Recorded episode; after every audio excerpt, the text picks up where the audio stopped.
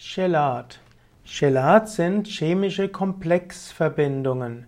Chelate werden auch als Chelatkomplexe bezeichnet. Das heißt, es sind komplexe Verbindungen.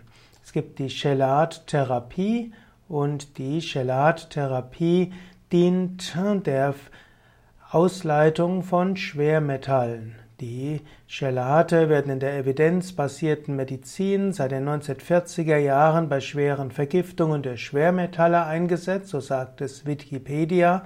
Man muss zunächst die Verursache, Vergiftungsursache beenden und danach braucht es die sogenannte Chelatbildner. Es gibt zum Beispiel Schwermetalle wie Blei oder Quecksilber, diese werden im Körper gespeichert und sie reichern sich dann an als Bleivergiftung, zum Beispiel im Gewebe in den Knochen.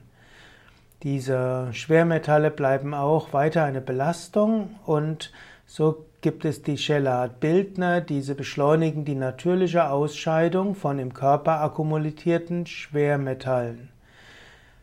Es gibt auch die Chelattherapien der Alternativmedizin. Dort äh, werden wird auch schon bei geringerer Schwermetallbelastung Chelate eingesetzt, wenn bestimmte Krankheitssymptome äh, vorliegen.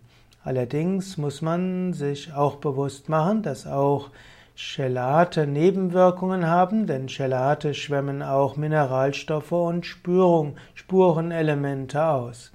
Und so sollte man sich bewusst sein, Chelattherapie kann hilfreich sein, Leben retten, Krankheit vorbeugen, hat aber auch äh, Nebenwirkungen.